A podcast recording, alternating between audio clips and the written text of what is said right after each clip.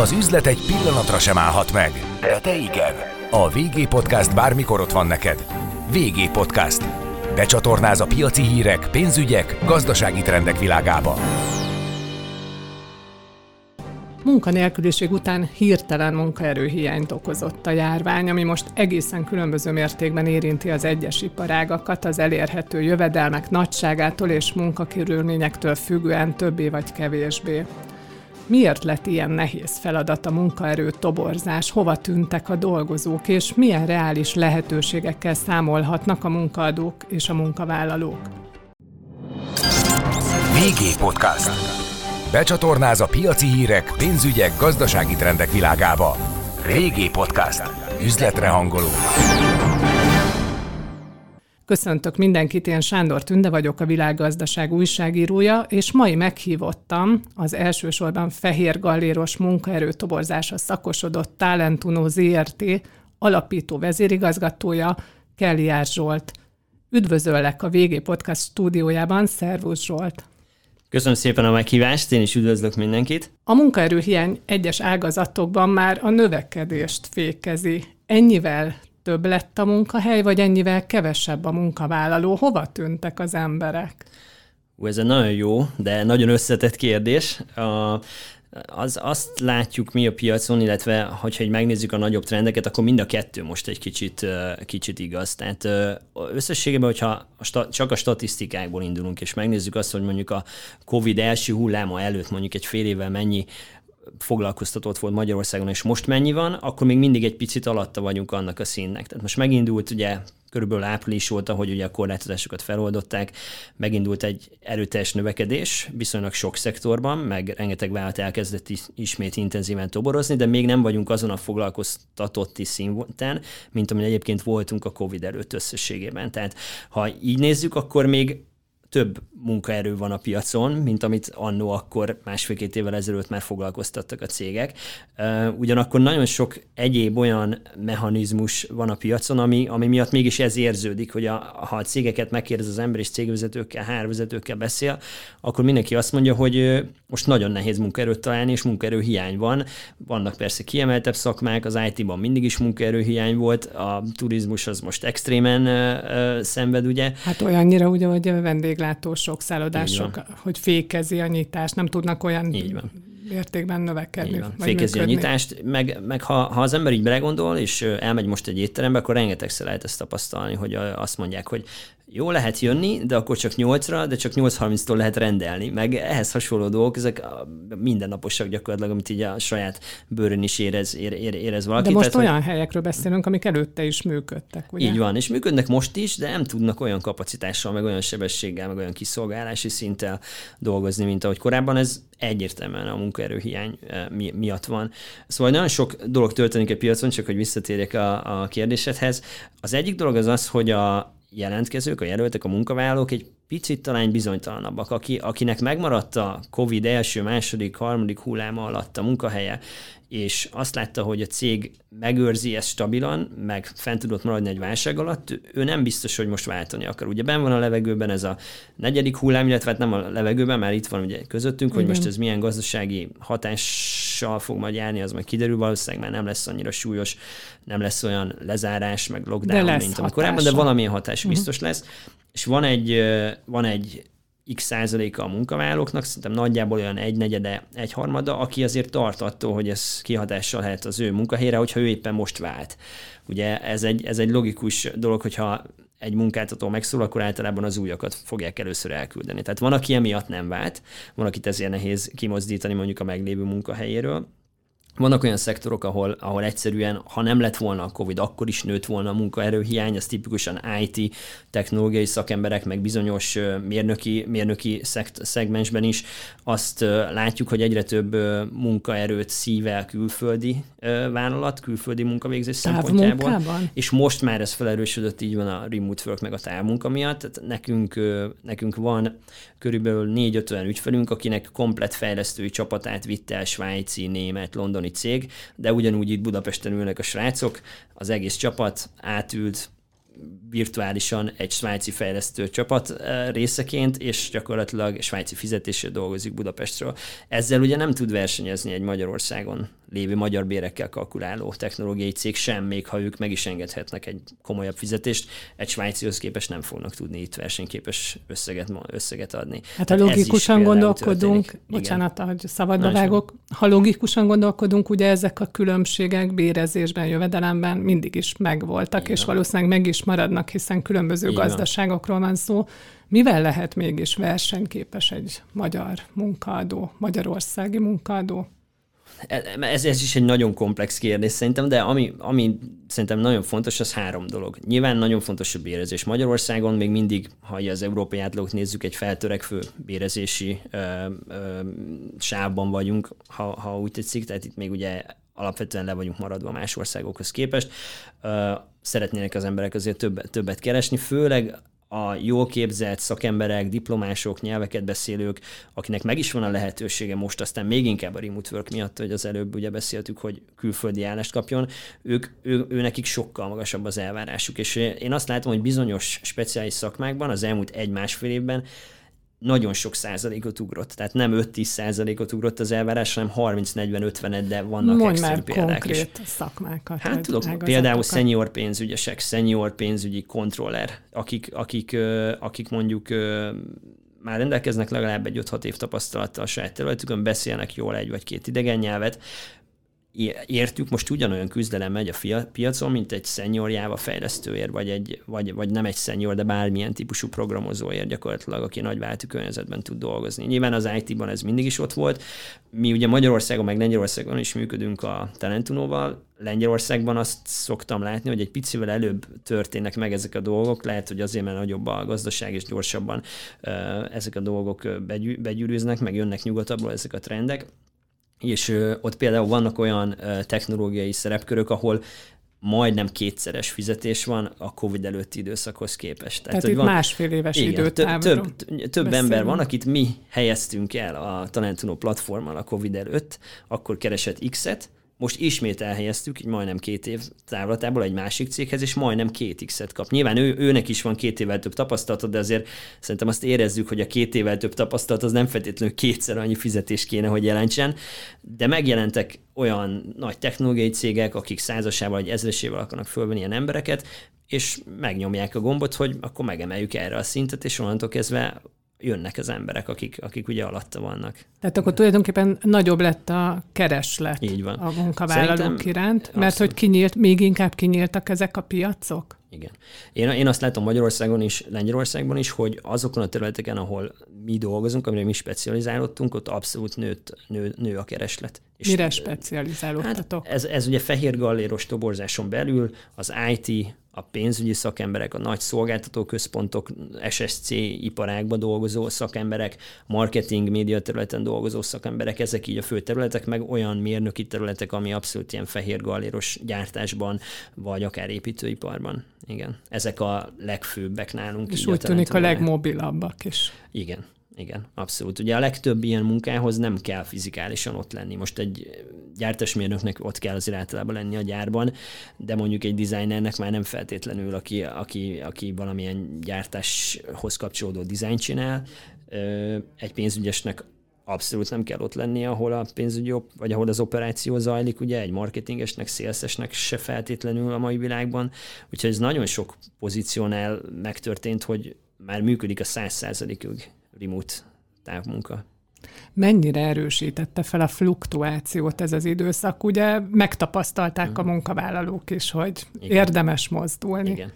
Igen, most az elmúlt fél év felerősítette. Előtte ugye, az előtte lévő egy-másfél évben, akkor meg inkább alacsonyabb volt, pont amiatt, hogy mindenki jobban ragaszkodott ugye ahhoz, ami, ami volt. Mert a biztonsághoz. Így, így van, legalábbis az önkéntes fluktuáció volt alacsonyabb, aztán nyilván voltak vállalatok, ahol elbocsátások kellett, hogy történjenek a gazdasági hatása miatt a, a COVID-nak, de most ismét elkezdett felpörögni. Nem olyan extrém nagy mértékben én azt látom, mert még mindig van ez a réteg, amit mondtam az lején, aki viszont még most sem mer váltani, mert hogy mi lesz, hogyha jön a következő, meg az azutáni hullám, de ez így kicsit kiegyensúlyozódik, viszont a növekedés van most a fluktuációban, én abszolút azt látom, főleg a, főleg a kiemelt tehetségeknél, mert őket nagyon vadásszák. Nagyon vadásszák, és tényleg megjelennek azok az ajánlatok, hogy fölé ígérnek nem 5-10%-kal, hanem sokkal magasabban a piacon akartam is kérdezni, hogy mi az a különbség, amiért mozdulnak az emberek már anyagilag?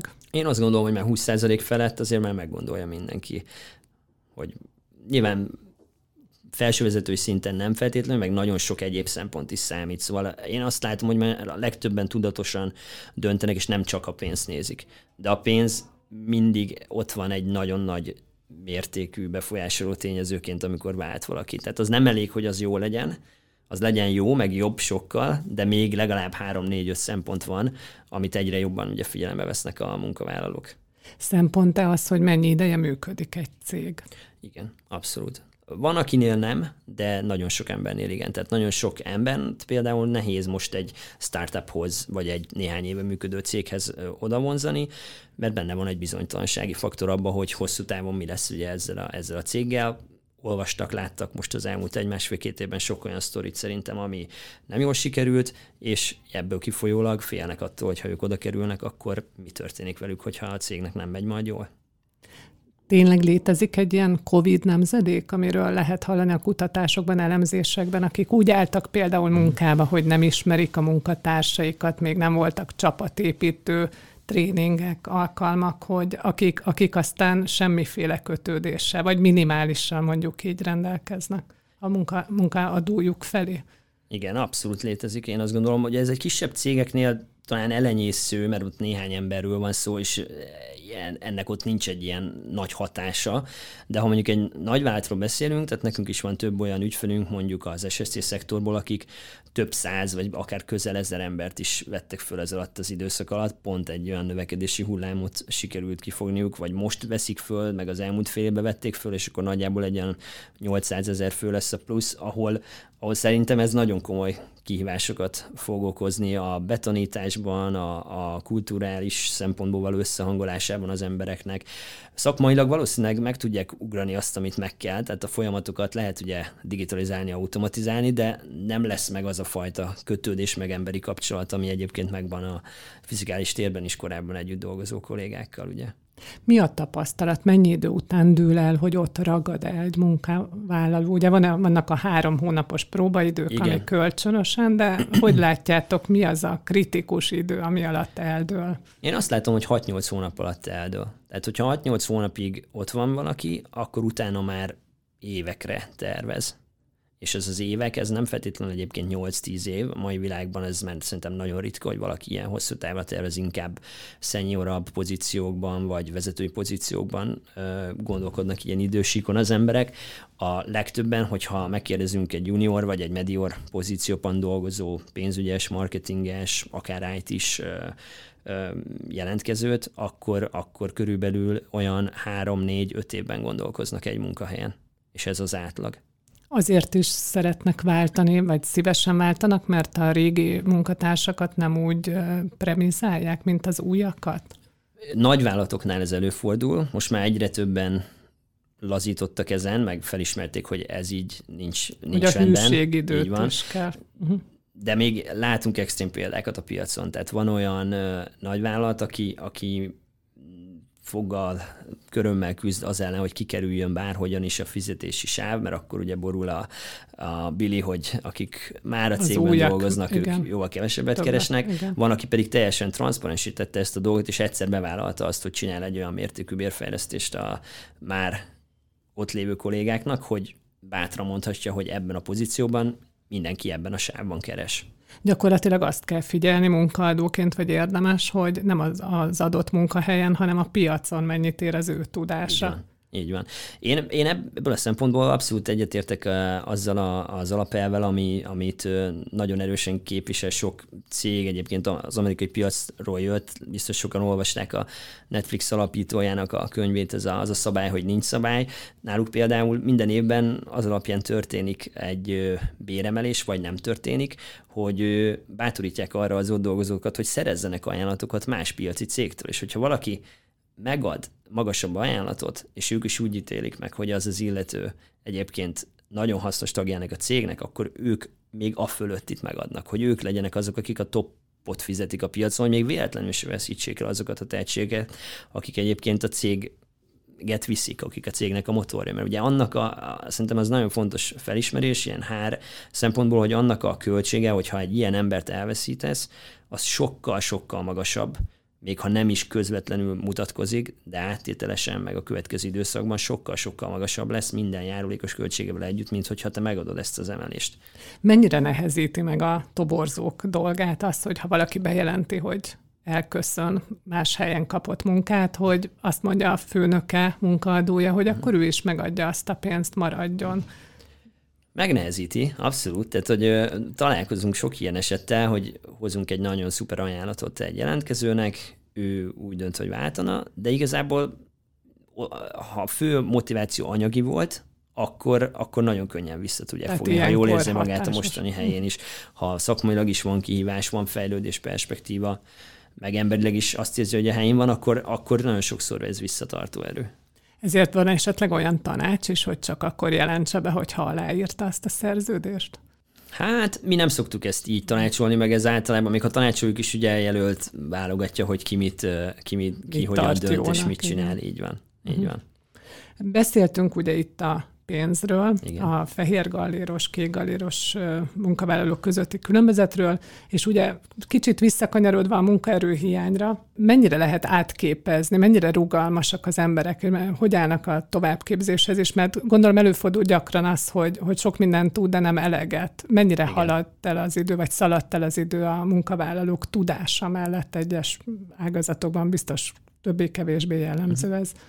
Én azt látom, hogy mindenhol a folyamatos fejlődés az abszolút elvárt egy jelentkezővel kapcsolatosan. Hogyha valaki még junior és pályakezdő, vagy néhány tapasztalata van egy adott pozícióban, akkor, akkor ő ami nagyon sokat számít, az a nyelvtudás, hogyha ez egy nyelvet beszélő pozíció. Hát az angol az a minimum. Az angol az általában a minimum, és sokszor még egy európai nyelv kell. Ez szokott lenni egy olyan buktató, ami miatt esetleg nem vesznek fel valakit, mondjuk egy pénzügyest, vagy egy beszerzéssel foglalkozó, vagy egy marketinges szakembert, hogyha kell egy második nyelv, és az nincs egy elég magas szinten ezt én azt gondolom, hogy lehet fejleszteni, de ez nem két hónapos dolog, hogy valaki megtanuljon olyan szinten, hogy már tud is aztán azon dolgozni, hanem akkor arra rá kell feküdni, és be kell tenni egy-két évet, és utána lehet ugye újra menni arra, arra a pályára, vagy arra a területre. Ha már a képzésnél tartunk, melyik nyelvet, melyik európai nyelvet tartott fontosnak megtanulni most azoknak, akik még a munkaerőpiac kapujában tolonganak, toporognak? Hát az angolunk, az angolt ugye beszéltük, hogy ez mindenképpen alap, azon kívül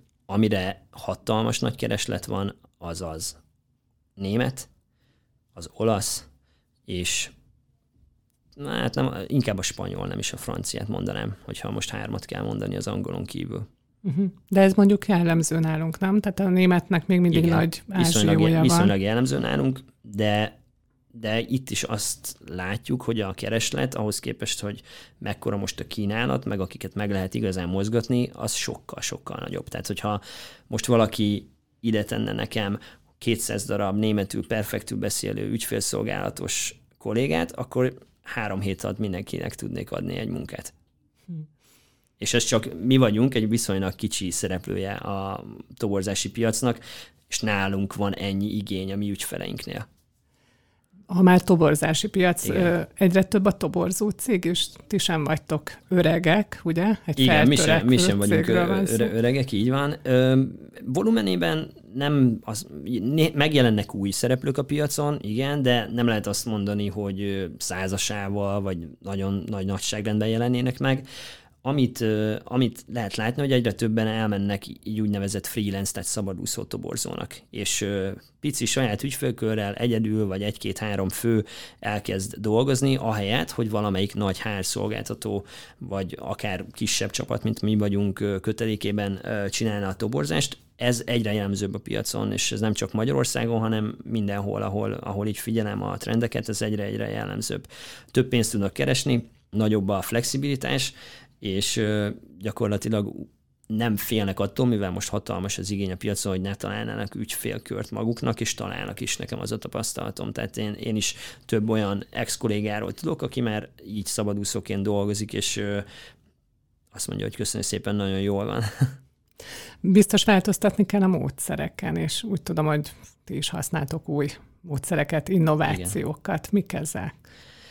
Nagyon sok minden van most így a HR recruitment piacon, főleg technológiai irányból jövő változás. Ez most a Covid-tól függetlenül is már nagyon ment az elmúlt időszakban hasonlóképpen, mint ahogy a Zoom meetingeket felgyorsította, meg az egyéb ilyen Teams-es meetingeket, ugye a COVID, itt a recruitmentben is egy csomó mindent felgyorsította a digitalizáció terén. Nagyon sokan videóinterjúra elkezdtek átállni, olyan platformokat használnak, ahol a jelölteknek a tesztelése, előszűrése az teljesen automatizáltan, digitálisan történik.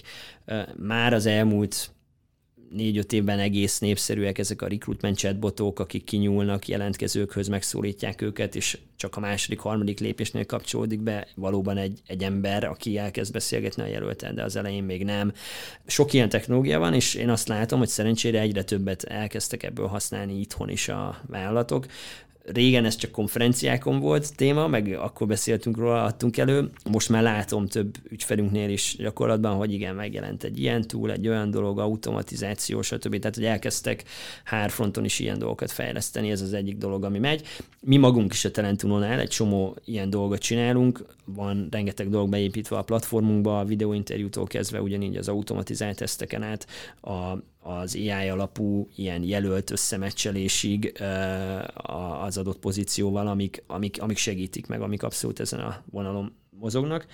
És én, én még két dologban hiszek, így a technológia, meg az automatizáció mellett, ami szerintem nagyon fontos lesz a recruitmentben. Az egyik az az egyik az az, hogy a teljesen tech alapú megoldások mellett még lesznek azért azok a megoldások, amik igaz, hogy technológia által vezéreltek, de kell hozzá még az emberi lét, tehát hogy vannak benne emberek is, akik működtetik ezt, így van. Uh-huh. így van. Ugye a Talentunónak az üzleti modelljét, az pont erre alapoztuk annó három évvel ezelőtt, amikor ezt a platformot kihoztuk, hogy ötvözzük a közösség erejét egy olyan technológiával, egy olyan mobilappal, meg egy platformmal, amin keresztül tudnak ugye ajánlani jelentkezőket bárkinek a pozíciójára. És mi ezt működtetjük, ez az alap szolgáltatásunk, egy olyan crowdsource alapú recruitment platform, ahol gyakorlatilag bárki ajánlhat egy nyitott pozícióra jelöltet. Bárki beregisztrált, mint szabadúszó felvadász, és elkezdhet ajánlani jelölteket, és ezért fizetünk elég komoly pénzeket az ajánlóknak. Tehát sikerdíjat, sikerdíjat fizettek annak, Nem csak sikerdíjat, fizetünk három szinten jutalékot, önéletrajzért, interjúer, meg a sikeres felvétel. Hát ez mindenképpen új módszernek tekinthető, bár egyre többször látni ilyet, meg igen. hallani is. Igen. igen. És ennek jobbak a, az eredményei ennek a módszernek? Vagy, vagy miért, mitől terjed el egy új módszer? Hát nyilván az eredményei validálják a történetet. A, a Covid alatt nem voltak jók ennek a módszernek sem az eredményei, mint sok minden másnak, másnak sem, mert egyszerűen beállt teljesen a munkaerőpiac, nem volt igazán komoly kereslet se. A kínálati oldalon pedig a legtöbb jelölt, aki nem veszítette el a munkáját, azok, azok ugye megmerevettek, és nem voltak hajlandóak mozdulni a, egy darabig még az interjú szervezések is ugye problémások voltak a legelején, legelején bizonyos váltoknál, tehát egy sokféle dolog történt. Előtte, meg most, amióta újra nyitott a gazdaság, azt látjuk, hogy rengeteg ilyen jelentkezőt tudunk ajánlásból továbbítani, meg elhelyezni a, elhelyezni a cégeknél. A, most, most ott tart ez a platformunk, hogy nagyjából olyan 80-85 százaléka jön a jelentkezőknek ajánlásból. Így van, uh-huh. ami azt jelenti, hogy mi a mi kicsi csapatunk, csak egy olyan 15 százalékot, maximum 20 százalékot teszünk hozzá a klasszikus módszertannal, a többi az gyakorlatilag a szabadúszoktól érkezik. Uh-huh. És hallottam egy fordított toborzási módszerről, az mit jelent? Igen, az, az pedig egy másik irány, ez a harmadik dolog, amiről egy picit még, még szerettem volna beszélni, hogy én azt látom, hogy bizonyos hiány szakmákban, kifejezetten az IT-ban, de, de ahogy mondtam, most már egyre több területen, salesben, pénzügyi területen is abszolút vannak ilyen pozíciók. Én azt látom, hogy a jelöltek nagyjából bármit megtehetnek, tehát, és mindenki hozzájuk kell, hogy igazodjon. Ez nem biztos, hogy jó, meg nem biztos, hogy mindig így lesz, de, de most a, a cégek lehajolnak, és, és azt mondják, hogy oké, okay, ha így kéri a jelölt, akkor úgy, ha ezt szeretné, akkor azt, mert annyira szükség, szükség van rá, és annyira nagy az adott pozícióban a hiány, és már hónapok óta mondjuk küzdenek a betöltésével, és ugye ez nagyon nagy üzleti károkat okoz, akkor egyre rugalmasabbak a vállalatok. Na és ez, ezen körülmények, meg ezen, ezen helyzetben ö, ö, ki, kialakult egy olyan dolog, ez nem, nem szolgáltatás szinten, de ezt láttuk a piacon, hogy bizonyos fejlesztők, meg IT szakemberek gyakorlatilag ö, nem is hajlandóak szóba állni egy céget, csak akkor, hogyha már előzetesen bizonyos információt megküldenek számukra. És akkor csináltunk egy nagyon érdekes tesztet a piacon, megnéztük, hogy hányan bombáznak meg a LinkedIn-en egy senior Java fejlesztőt megkeresésekkel. Ez nagyon egyszerűen egy történt. kamu profil? Be, beregisztráltunk mm. egy kamu profilt, így van, és kíváncsiak voltunk, hogy ki mennyi idő alatt fogja megkeresni ezt a senior fejlesztőt. Feltöltöttük teljesen referenciákkal mindennel.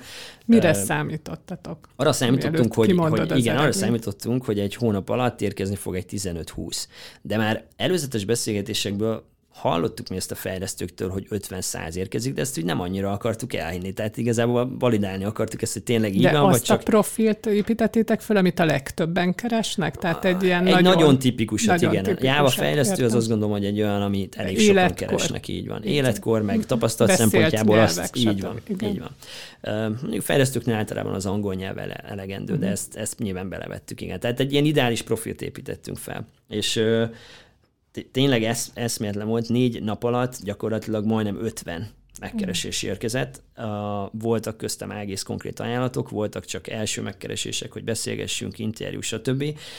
Ez egy este történt, hogy megcsináltuk ezt a profilt, mert másnap reggel már nyolcan írtak az első órában 9 és 10 között. Uh, tehát van e- eszméletlenül hatalmas verseny. toborzó cégek írtak, vagy Nagyon cégek személyesen? cégek, uh-huh. külföldi cégek. Ez volt a legizgalmasabb, hogy tizenvalahány külföldi cég írt, aki azt szerette volna, hogy nem magyarországi cégnél dolgozzak, hanem svájci, német, londoni, stb. helyeken, meg toborzó cégek is írtak. Tehát vegyes volt abszolút. Láttátok a másik oldalát, akkor ez Így van. tisztán. És, és ugye ebből, ebből kifolyólag azt láttuk, hogy, na, hogy beszélgettünk ezekkel a- az IT-s srácokkal nagyon sokat most az elmúlt hónapokban, hogy nekik mi lenne jó, mert hogy ezekre ők nem válaszolnak. Tehát, hogy mivel 50 százat kapnak egy hónapban, ha nagyon keresnek, akkor esetleg a nagyon szimpatikusokra válaszolnak, de a legtöbbet azt teljesen olvasatlanul hagyják.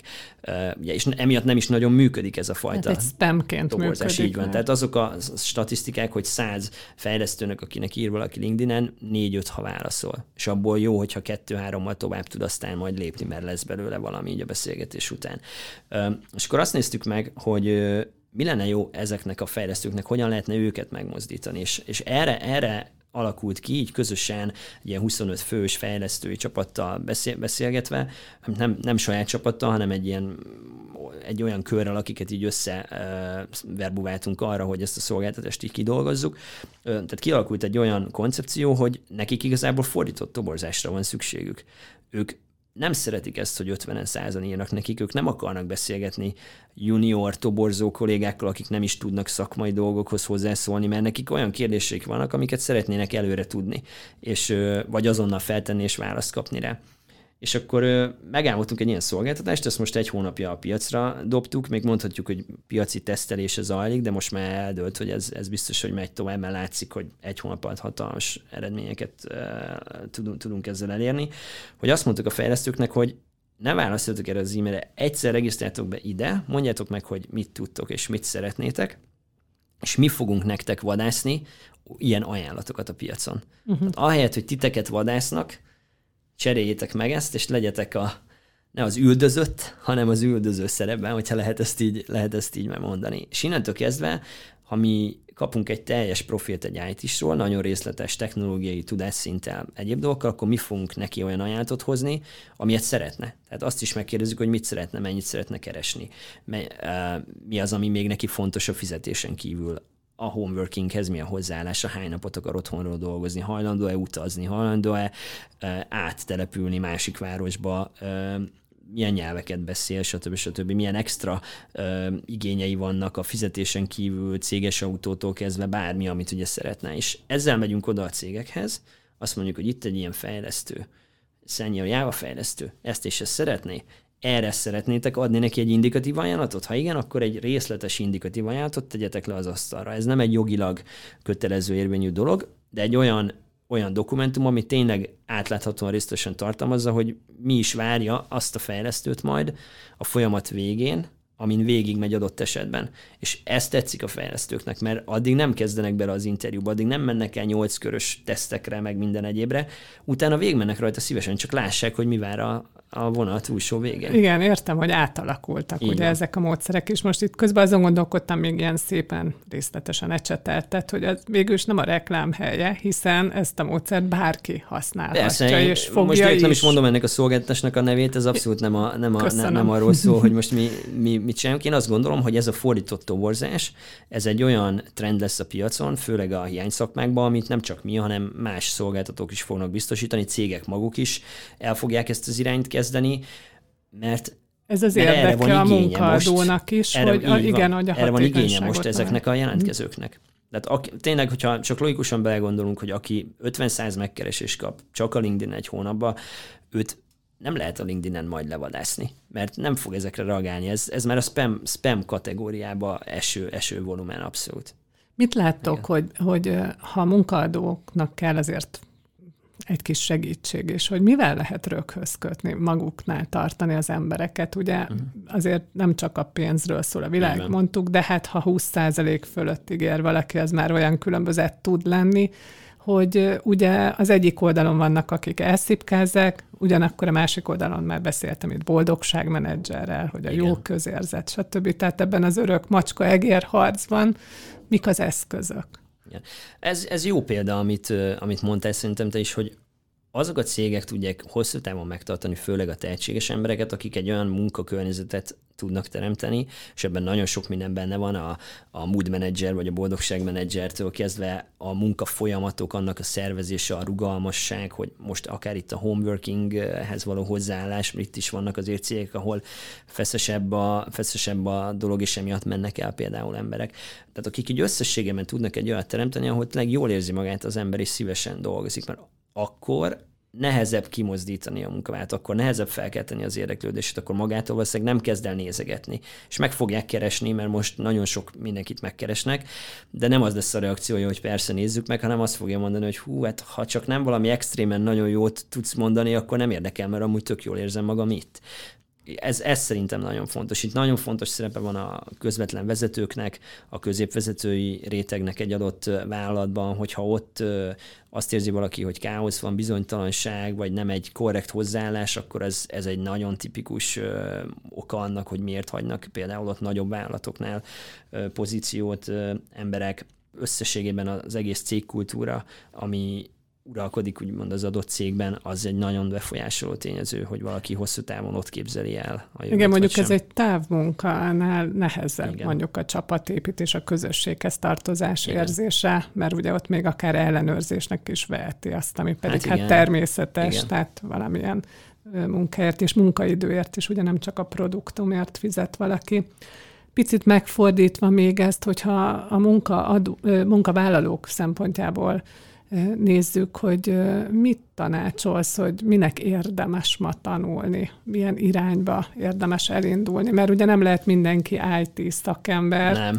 De, de, de ettől függetlenül ezt mondanám, mint első, az első helyen ezt mondanám, de nyilván ez nem is mindenkinek fekszik, nem passzol mindenkinek a, a De látjátok a keresletet. De a kereslet igen. az biztos, hogy ott van ugyanakkor nem csak abban van ott. Tehát én azt látom, hogy minden szakemberre az építőipartól kezdve a gyártás területen nagyon nagy igény lesz. Tehát, hogyha valaki egy szakmát tanul meg, de legyen ez egy villanyszerelő, legyen ez egy vízvezetékszerelő, ezekben a szakmában is nagyon komoly pénzeket lehet most már, most már megkeresni. Ami biztos, hogy nem feltétlenül mondjam, tehát ö, ö, jövőálló, vagy nem a legjobb választás, hogyha tényleg valaki ö, nem specializálódik semmilyen irányba. És ez most teljesen mindegy, hogy fehér galéros vagy kék galéros ö, kategória, hogyha ha valaki egy ilyen nagyon általános ö, dolgokban gondolkodik, azok, a, azok lesznek a munkakörök, amiket sokkal hamarabb ki fognak váltani, automatizmussal beintegrálódnak másik szerepkörökbe. Én azt gondolom, hogy a specializáció az mindegyik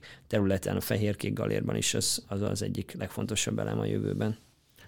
Látsz olyat, hogy bérinfláció? Így, hogy nagyon szállnak el a munkabérek? Hol a határ? Abszolút. Hát ugye Ott vagyunk a határon? Tehát, mert azért a mateknek is ki Igen. kell jönni. Tehát De szerintem nem, nem vagyunk ott. Ez, ez az én véleményem, hogy szerintem ez a következő években még ugyanilyen sebességgel fog följebb. felfelé menni. Így van. És ennek pont az az egyik hajtóereje, hogy ugye megnyílt a külföldi munkavégzés lehetősége nagyon sok ember számára és nem fogjuk azzal fölvenni a versenyt, az biztos, de, de hogy ez is fogja felfelé hajtani, meg amíg ez a kereslet-kínálat olló, ez ilyen tág, tág, tágra nyílt, addig, addig maguk a cégek is ugye folyamatosan jönnek, és fel fogják ezt verni egy magasabb szintre. És lefelé meg nehezebb menni, tehát az nem, nem ahhoz, ahhoz nagyon komoly gazdasági sok kell, bár mondhatjuk, hogy a Covid az volt, de, de a bérekre mégis ellentétes hatással volt, hogy, hogy, hogy hirtelen lefelé menjenek a bérek egy adott szakmába. Az már nem annyira fog megtörténni, vagy az csak maximum nagyon speciális helyzetekben fog megtörténni. Nagyon sok változás vár még ránk, Igen. ugye emberek milliói fognak máshol dolgozni, máshol élni, mint ahol dolgoznak, ugye ez a távmunkatér hódítása miatt is. Igen. De hát egyelőre bízzunk abban, hogy az élet újraindul mielőbb és a legteljesebb formában, és hogy lesz, akivel újra lehet indítani azokat a kedvenc kávézókat, éttermeket, sportközpontokat, uh-huh. szállodákat, amiket felkerestünk és felkeresünk a jövőben is. Köszönöm szépen a beszélgetést. Én is köszönöm. Üzletre hangolunk. Régi podcast.